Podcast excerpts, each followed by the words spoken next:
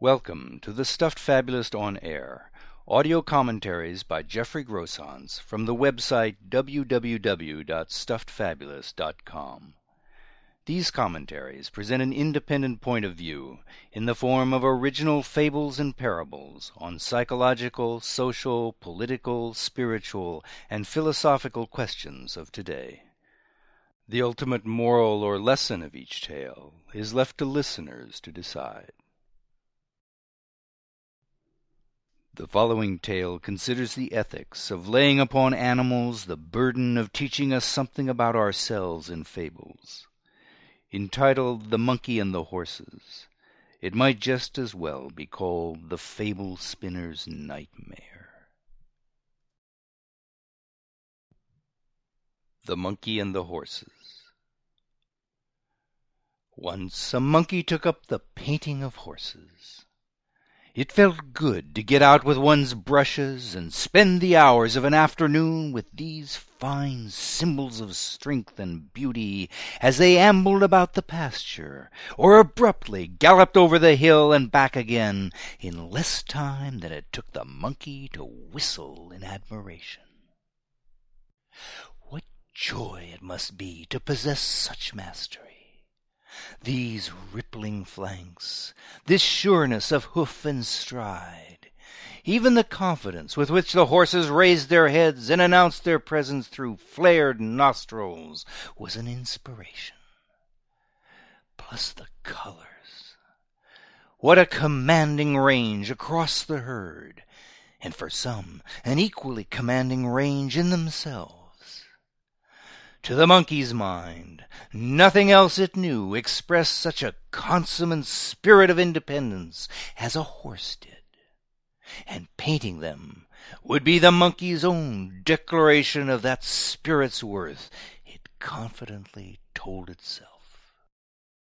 So it set to dashing off sketch after sketch of its equine models, thinking to refine whatever flight's imagination might take after it returned to the studio. For these hours, though, the monkey would let color, line, form, movement run wild and animate every brush stroke.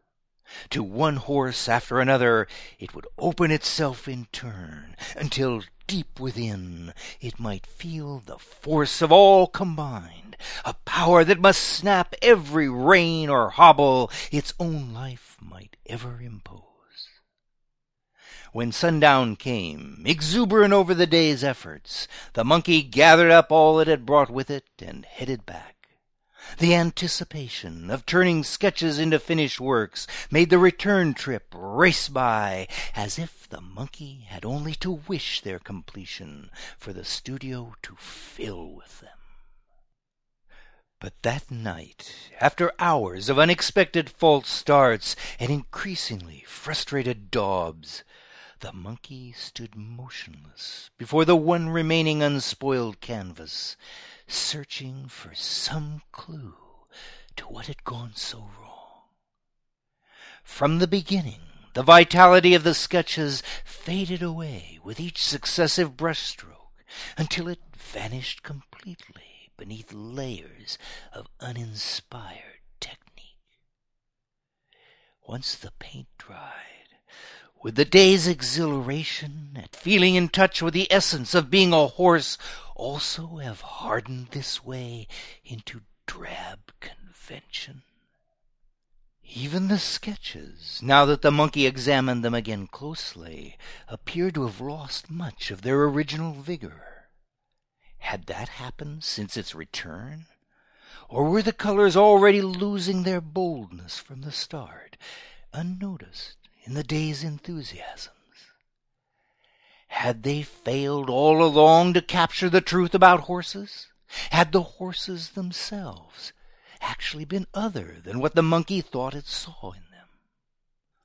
Consumed by these questions, the monkey grabbed brush and paints and raced out into the night, not stopping, not even for breath, until it had reached again the field of horses.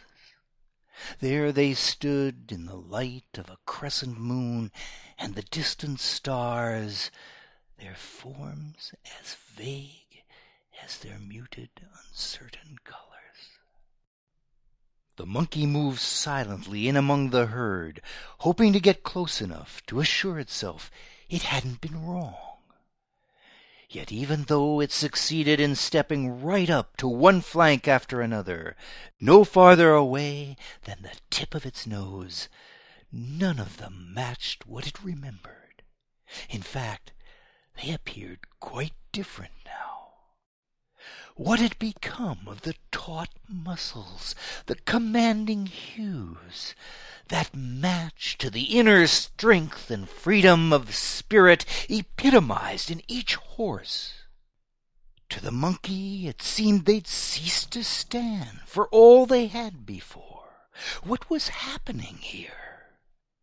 If a horse didn't measure up to being a horse, what good was it? Would some other creature have to be found to take over the role of representing what the horses had? But which other one could prove so suited to that charge? The monkey realized it must act without another moment's delay smearing a brush with every color it remembered from the afternoon. It swung up onto the nearest horse before it could shy away, clamped its knees in the suddenly quaking sides, wrapped its long tail around its mount's nose so tightly a spot of blood appeared in one nostril, and began to paint away at the twisting neck for all it was worth. Rearing, bucking, pulling against this strange assault, the horse looked back at the sweep of the brush across its coat with a surprise as deep as the determination in the eye of this rider it could not throw. For there in the dim moonlight, seized with confusion, it saw it was turning a shade it hardly knew. One that looked very much like the monkey's own.